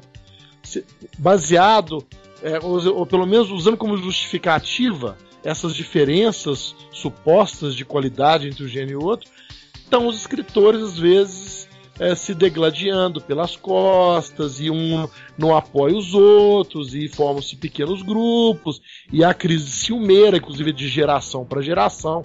Quer dizer, isso é todo mundo sentado no mesmo barco fazendo um furinho dizendo tô furando seu barco. Vai todo mundo pro fundo junto, pô. Entendeu? É, isso aí, até, até, puxando a sardinha pra, pra, minha brasa, assim, aí eu, é, eu, é, foi uma coisa interessante, que quando eu, eu tinha. Eu morria de medo quando eu entrei assim no, no, no, no, no fandom, assim, eu fiz até uma piada quando, quando eu fui entregar o, o último Argos, né? Que assim, era o tal do fandom, que era tipo Valdemort, você não podia falar esse nome, né? E assim, morria de medo. Eu, eu, eu, olhava que, assim, eu conhecia esses nomes também, Causo, Gerson Lodge Ribeiro, é, o Jorge Calife e tal, e morria de medo desse, desse povo, porque falava assim, esses, esses caras, se você chegar perto deles, eles te comem vivo. Assim, tinha uma fama, assim, de, de nada. Aí, o primeiro que eu conheci foi o mais famoso, que é o Jorge Calife, né? Dando uma breve explicação para quem não, não conhece, né? É, alguém já ouviu falar desse, desse, desse de um filme de ficção científica chamado 2001 Odisseia no Espaço? Acho que sim, né? É, talvez, né? É, é, o, da, é, é o das baleias? É o das baleias. cheio, cheio de piadas internas hoje. É. Ele foi escrito em conjunto, né? Entre o Arthur Clarke e o Stanley Kubrick, né? E o Arthur Clarke é, depois ele foi baseado num, num, conto do Arthur Clarke. Depois ele, ele escreveu um romance chamado 2001 Odisseia no Espaço, depois do filme, né? Baseado no roteiro. Mas o depois ele falou assim: não, não pode ter continuação, não sei como escrever e não vou escrever. Aí um brasileiro, sempre um brasileiro, né? Resolve escrever a continuação e mandar pro, pro, pro Clark, né? Olha aqui, ó. Se fosse 2002. assim, não ia ser legal? Era 2002. 2002. Aí, o, esse brasileiro era o Jorge Calife, né? E ele, o Arthur Clarke, é, é, espertamente falou assim: pô, que bonito, né? Poxa, pena que é seu, né? Se ao menos eu tivesse tipo uma permissão sua por escrito para publicar como se fosse meu, né? Coisa e tal. Aí, Calife não tinha nada a perder, mandou a permissão lá. Eu, lógico que não foi uma, uma transcrição é, não tinha Ctrl Z, é, Ctrl C, Ctrl V na época, né? Mas várias ideias do Calife foram usadas na continuação, em 2010, né? O Calife ganhou essa fama, né? Assim, vários livros deles foram lançados no Brasil, ali até hoje é nosso autor de ficção científica mais conhecido, né? E o primeiro que eu conheci, por... e ele me tratou super bem, assim, eu, eu, eu, lembro que eu estava lançando FAF, a Copa do Mundo de 2022, meu primeiro livro, em 1999. E o Calife é, fez resenha, fez tudo lá para mim. Ah, lógico que assim, eu tive a, a, a assim como o, o, o, Guinho também, quando, quando chegou, eu tive a, a, a como foi dizer, a educação de chegar, de me apresentar, e falar, olha, eu sou, eu, eu sou um autor novo, estou começando, coisa e tal. Tem gente que chega chutando a porta, falando assim, ah, eu sou um, o meu, meu livro é revolucionário, negócio as porcarias que estão aí. Zera tudo, começou agora com o meu livro, né? É, isso teve várias vezes na comunidade do. do, do Todo do... ano tem um desses, pelo menos. É, falando, olha, eu sou um autor revolucionário, é. coisa e tal, e meu livro vai revolucionar o mundo. E assim, o cara nunca leu nada, não sabe do que, que é. E quando eu entrei, tinha essa, essa briga da, de gerações, né? De esse conflito de que, ah, que a geração nova tá, tá ganhando dinheiro, a geração velha é, é, é, velha, tem que ser esquecida, coisa e tal, e a geração velha brigando, não que a nova não sabe de nada.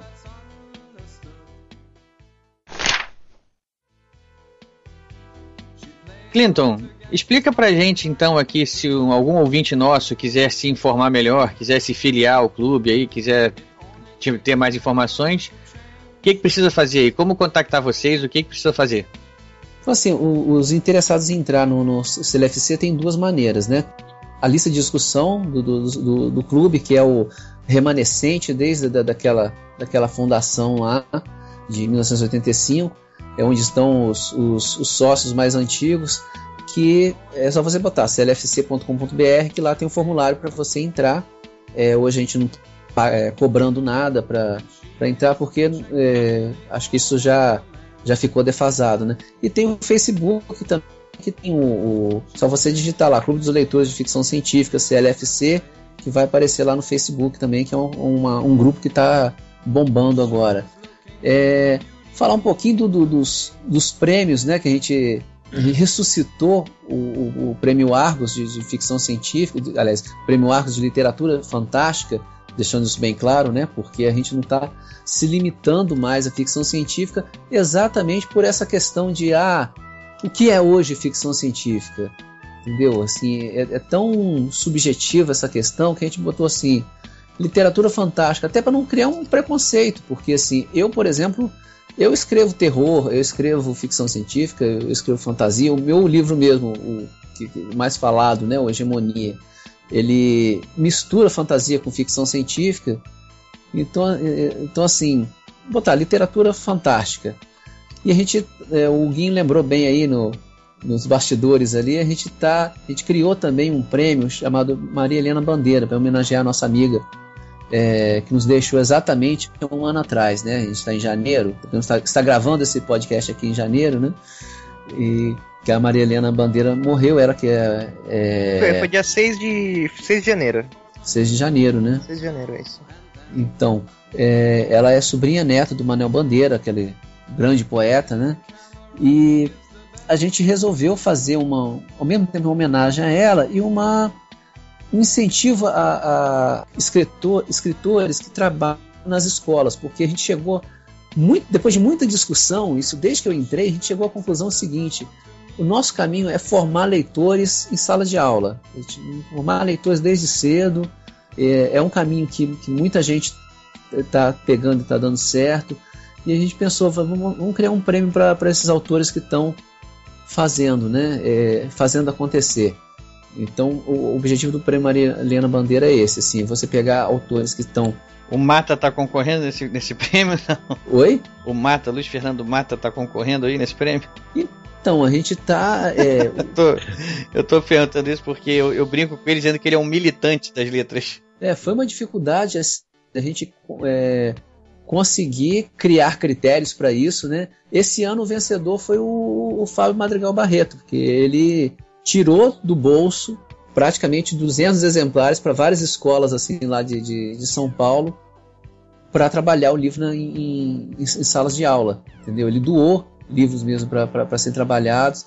Ah, foi em algumas escolas, assim, ele mora nos Estados Unidos e conseguiu ir em algumas escolas aqui no Brasil para poder divulgar. Então, assim, é, a gente quer mais ou menos esse tipo de perfil de autor que, que, que se doe mesmo para Assim, por exemplo, eu no meu caso, meu livro foi comprado. Eu fazia trabalho realmente na escola, eu doava o livro também, mas assim, meu livro foi comprado por três secretarias de educação do, do Norte Fluminense para trabalhar em escolas, assim. Então, mas eu recebi por isso, entendeu? Então, assim, e, e, mesmo, e mesmo se não recebesse, é, é vetado a participação do, do, do presidente nesse, nesses prêmios, senão vou ficar fazendo prêmio para eu ganhar, não dá certo. Pega mal, né? Pega mal. É, até esse ano, assim, esse ano eu vou voltar a lançar romance, né? Então eu já usei do meu poder de presidente para impor ditatorialmente uma lei que proíba do presidente ser indicado a, a prêmios, porque senão fica muito. fica, fica brasileiro demais, né? Na verdade, é, para quem tá de fora, se, se o presidente pode concorrer e acaba ganhando, É, ninguém vai acreditar na isenção do prêmio, né? Por é. melhor que seja o livro do presidente que ganhou. É, o primeiro Argos eu cheguei a ser indicado. Eu quase tive um troço, porque, assim, quem tava de fora falou: Ah, Clinton. Panelinha, né? Pô, isso aí é bobagem. Ah, Clinton, esses olhos verdes seus, essa coisa aí, né? Assim, eu tive que escutar muito por causa disso. E tive que escutar do pessoal de dentro também, porque, assim, eu comecei a, tipo, quase que fazer uma campanha contra, né? Não votem no Clinton. Aí o pessoal que, que, que, tá, que tava organizando as, as regras quase me, me, me, bateu lá dentro, assim. assim tem gente que ameaçou largar o, coisa que eu, eu, queria mesmo tirar meu nome, né? E falou, pô, gente, você sabe que, que a gente fez um negócio. Isento, né? Isento. Nós sabemos, coisa e tal. E você é, insistindo com isso, você tá meio que desrespeitando o que nós fizemos. Entendeu? Então. Eu... É, por, mas se por maior que seja a isenção, ela tá interna ali. E quem tá olhando de fora. Não sabe. Não sabe e vai ter todos os motivos para suspeitar, né, se, se acontecer a vitória do presidente, né? É, assim, é, importante não mudar o foco do objetivo do prêmio, não cair nessas, nessas conversinhas, nessas insinuações. Então a melhor maneira de evitar é essa mesmo. Né? Eu, eu, só, eu só deixei a, a indicação porque eu tinha acesso aos, a votação, né? Então eu sabia que eu não tinha ganho. então eu deixei.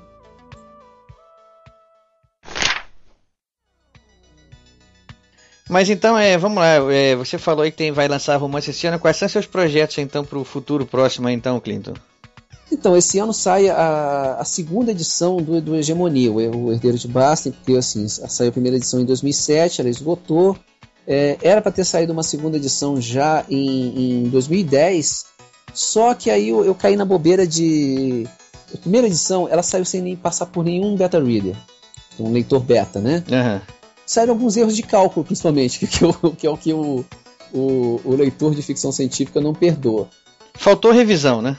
Faltou revisão até de algumas coisas de português. É engraçado que passou por assim, três secretarias de, de educação de várias escolas e nenhuma vários pedagogos, professores, coisa e tal. Ninguém falou um lado do livro, assim, de, de coisa. Mas eu cismei, assim, tipo, pô, isso aqui podia melhorar, isso aqui podia melhorar. Entrei na editora Draco, que é uma editora que é muito, assim, esmerada nessa coisa de, de revisão, de, de coisa. Então, assim, eu praticamente passei um ano é, fazendo a, a, a, essa versão nova do, do... É, praticamente reescrevi o livro todo duas vezes, porque uma vez, depois que eu terminei, eu falei, cara, estraguei o livro todo. vamos lá de novo. É, vamos escrever de novo. Aí voltei a uma, uma versão mais parecida com a, com, com a, antiga, assim. Então vai ter essa, essa segunda edição esse ano. Vai ter uma, uma prequel, né, que a gente fala do, do, dessa história, que é uma história que aconteceu antes do. do uma semana antes do, de começar a história do, do, do Herdeiro de Basta, e começa a, é, se passou a história do Velanda, que é o nome do livro que eu, que eu vou lançar esse ano também. E é, esse, esse, ano, ano passado, né, eu lancei o, o, uma coletânea também que não tem nada a ver de ficção científica, que é de folclore nacional, uma, uma, uma releitura do folclore nacional. Tá? Eu estou terminando de escrever um romance que também pega nesse lado de terror, mas voltado para o folclore nacional, que isso já é papo para um, uma outra conversa aí. É, vamos lá então, Hugo. Você aí tem alguma coisa a acrescentar aí, suas considerações finais, o que, que a gente não falou? Bom, é, nós falamos muitas coisas, né, Ricardo? E particularmente assim gostei muito dessa, dessa conversa. Acho que assim teria muito mais a falar. A gente ficaria horas e horas. Ah, sem parte dúvida. 1, 2, 3, 4, 5, né?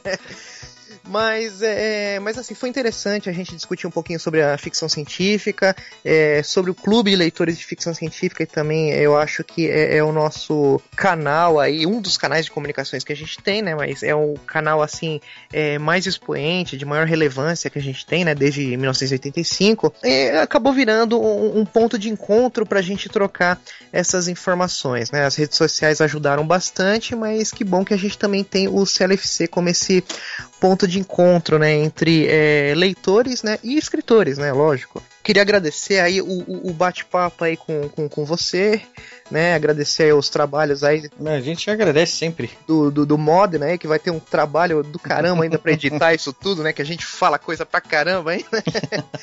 aí, né? Tudo bem, o Modena, boa sorte pra você, cara.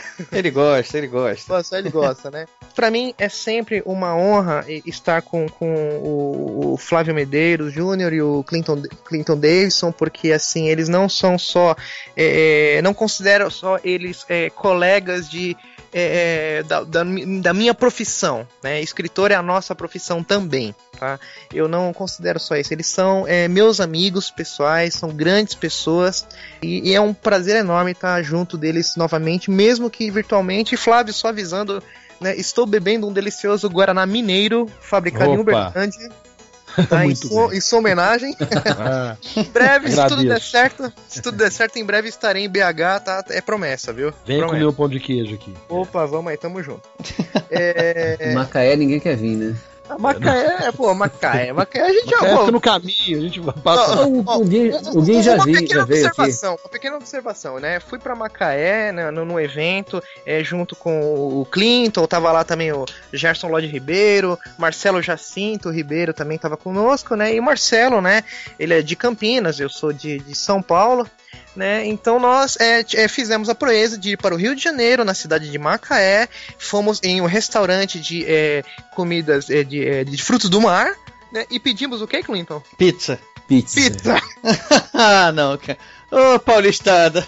Só, só, só para um detalhe, era um dos restaurantes mais caros de Macaé em frutos do mar. Eu e assim, é, a prefeitura liberou pra gente assim, tipo cardápio aberto. A gente podia pedir o que quisesse, lagosta. É, eu, eu pedi camarão VG, sabe assim? É. Até hoje eu sonho com aquele camarão, coisa e tal. Aí, aí, ainda avisei pro, pros dois, olha, pizza não é exatamente a especialidade de Macaé, é. muito menos desse restaurante. Mas eles fizeram questão de pedir uma pizza. É. Eu acho que é uma das piores pizzas que já comeram defesa... na vida deles. Já, já achei que eles são adeptos daquela máxima que diz que pizza é que nem sexo, né? Mesmo ruim é bom.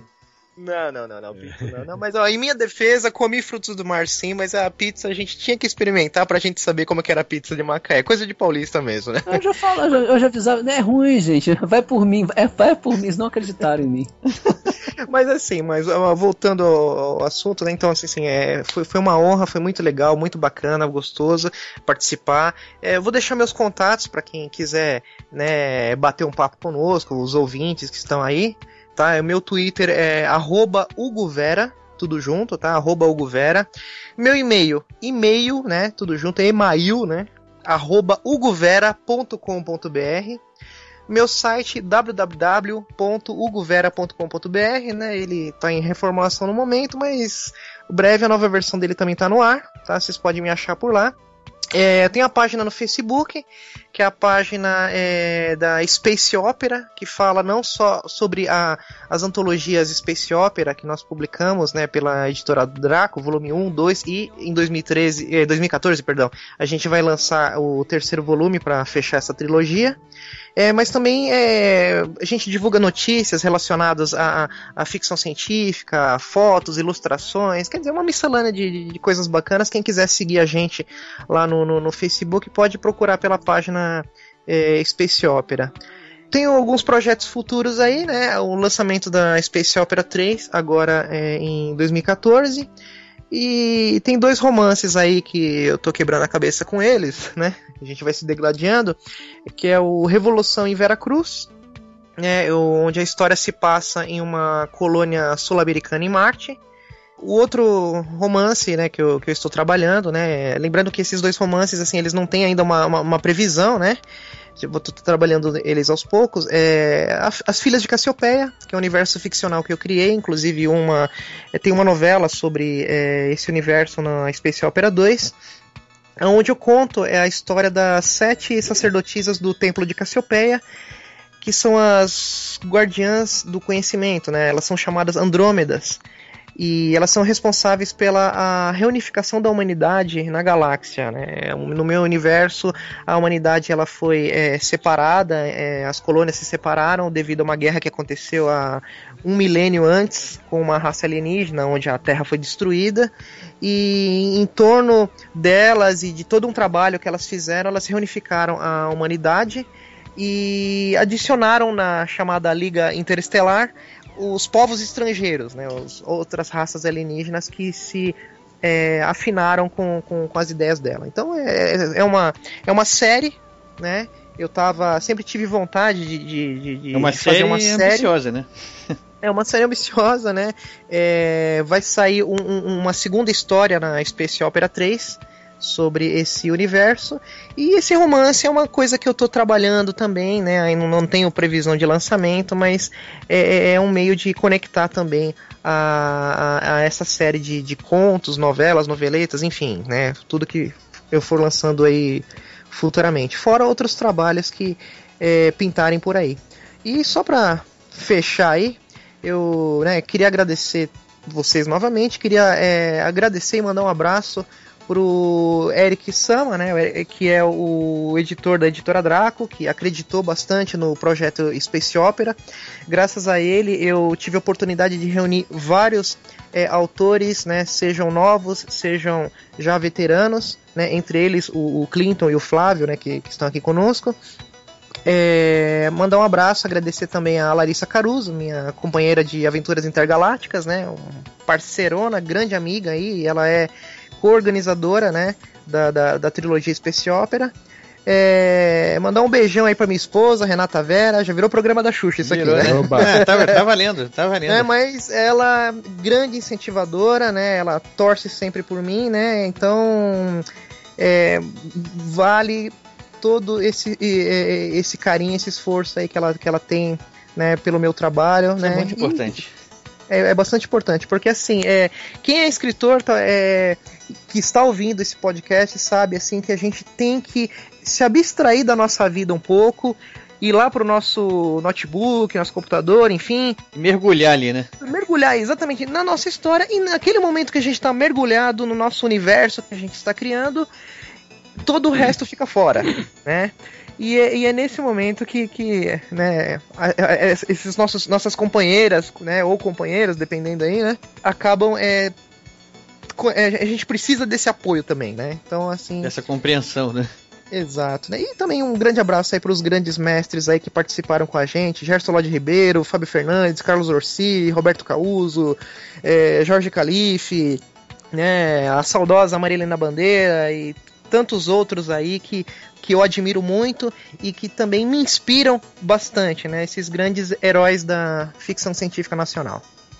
Isso aí, o recado tá dado também. Então, o Flávio, agora sobrou para você, então tá contigo. Eu queria eh, inicialmente agradecer, Ricardo, esse convite, né, para participar desse podcast. Eu que agradeço mais uma vez, os nossos Fiquei ouvintes. muito à vontade de estar com essas pessoas que eu conheço bem, de quem eu gosto muito, foi bem tranquilo não houve nenhum estresse assim da minha parte, fiquei bem, bem à vontade. Espero ter outras oportunidades, que eu gostei muito. Sobre o CLFC, ainda gostaria só de, de falar uma coisa que, que passou, né? Que o CLFC, CLFC já lançou na sua história, eu penso que dois livros, né? Que foi o 20 Voltas ao Redor do Sol, que foi lançado no ano de 2005, comemoração aniversário de 20 anos do, do clube com autores é, sócios, né? Dessa, principalmente da segunda onda, né? Que foi, foi o pessoal dos anos 80. Agora no passado, né, no, já na gestão do Clinton, né, saiu o Brasil Fantástico, que é uma, uma antologia também muito legal de folclore nacional, é, com uma roupagem mais contemporânea, né, muito bacana. E também dizer que o, o CLFC realiza, ainda pelo menos em São Paulo, eu sei, realiza encontros mensais físicos, né? Numa pizzaria aí no bairro da Aclimação, o pessoal, pelo menos uma, uma sexta-feira no mês, se reúne para poder conversar fisicamente sobre ficção científica sobre a vida alheia e outros assuntos, né? É, principalmente sobre a vida alheia. Mas eu gostaria de participar, infelizmente nunca não tive essa oportunidade ainda. mas é, quem participar do grupo do Yahoo vai pegar informações rapidamente sobre isso para poder participar. É, quanto a mim, aos projetos futuros, né? O que eu posso dizer para vocês é o seguinte: é que eu tô já tô escrevendo no momento dois contos, um deles chamado Por que Estamos Sós. É um conto com uma personagem que está tão insuportável dentro da minha mente que eu preciso botar ela para fora. Então eu comecei já a escrever. Um outro conto que é inspirado num conto do Edgar Allan Poe chamado A Máscara da Morte Rubra, que está pronto na minha mente também, mas que vai tem que, vai tem que ir pro papel, né? Tem que ir pro papel. Já a história está pronta, mas não foi ainda. Eu tô já comprometido esse ano até agora com três antologias que estou bem entusiasmado, que é só com gente boa. E que eu, eu tenho que sentar para começar a escrever, já, já, falando em colocar no papel, né? É, o, o, meu livro que é o meu próximo romance, que é a continuação do Quintessência, que foi meu primeiro romance. Na época, muita gente falou: Nossa, tem que continuar essa história, você tem que continuar essa história. Eu falei: Pô, se eu tiver uma boa ideia, eu continuo, senão eu não continuo. E eu finalmente tive essa ideia. Ela está já razoavelmente desenvolvida assim mentalmente. Então, em breve, eu espero colocar isso no papel contatos, né? Tô figurinha fácil no Facebook, Flávio Medeiros Júnior. E quero citar também o meu blog, chama A Quintessência, que trata de resenhas de livro, comentar sobre acontecimentos atuais, muito sobre ficção científica, sobre literatura fantástica, né? Então, se quem quiser fazer uma visitinha lá de vez em quando eu escrevo alguma coisa, chamar A Quintessência. Mais uma vez agradecer vocês e vamos tocando o barco.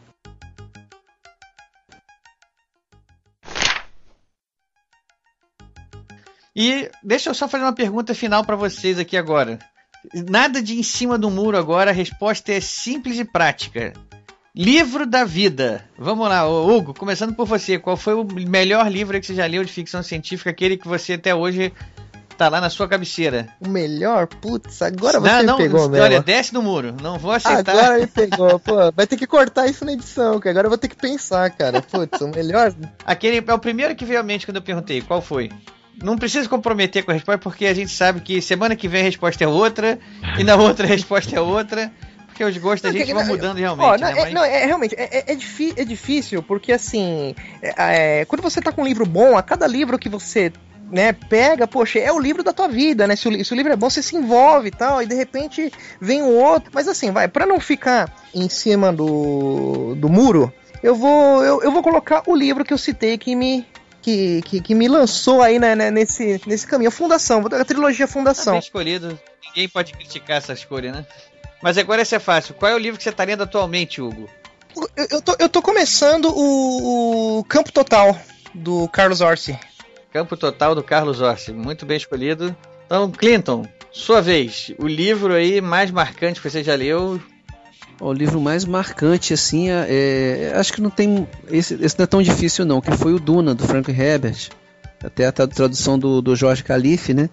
Porque foi um livro que me marcou muito, assim, como é que ele conseguia ser uma. juntar, né, aquela coisa, tanto de, de, de ser um livro complexo, de ser um livro inteligente, bem escrito e ao mesmo tempo ele tem uma história que, que, que, é super envolvente assim você entra ali e, e acredita naquele mundo quando é o momento que quando você abre a página ali, que você começa e você realmente está lá, né? Tá, tá vivendo aquilo lá, né?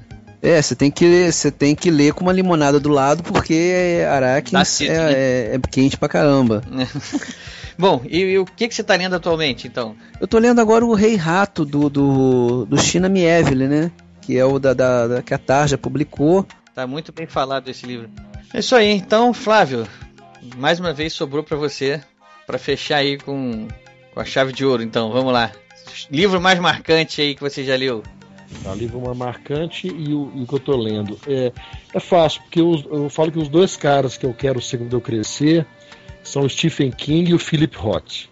Opa, Philip Roth é, é pouquíssimo citado aqui, vamos, vamos ver. É, mas, exatamente, porque é um autor de mainstream, né?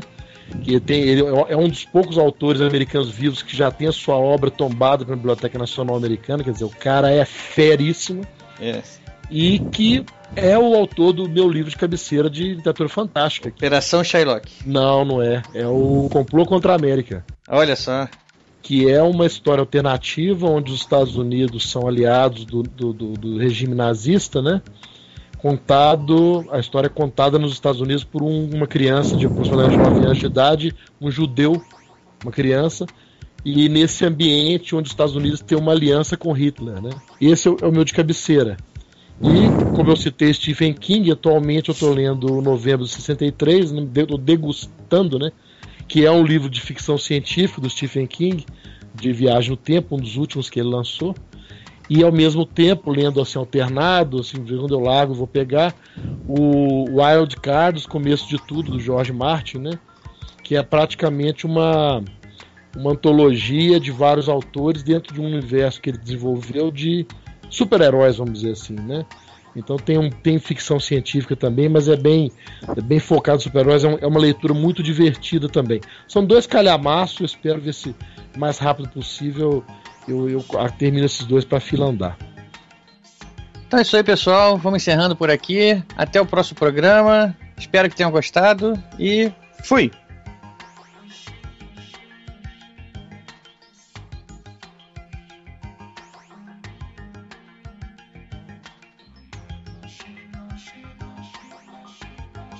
Deixa eu só perguntar uma coisa aqui, ô, Flávio. Eu acho que eu li um conto seu também já, do Space Opera. Pendão da Esperança. Pendão, da, Esperança. Esperança. Eu li esse. É. é. foi esse que ganhou o Argus 2012, né? Eu li esse conto e eu, eu classifiquei lá, dei nota pra ele lá no, no Kindle lá. Quando a gente termina, eles têm aquela sugestãozinha de nota lá, né? Eu botei acho que duas estrelas. Putz, eu prometo melhorar na próxima. Não, tô brincando, eu botei cinco estrelas, gostei muito dele também.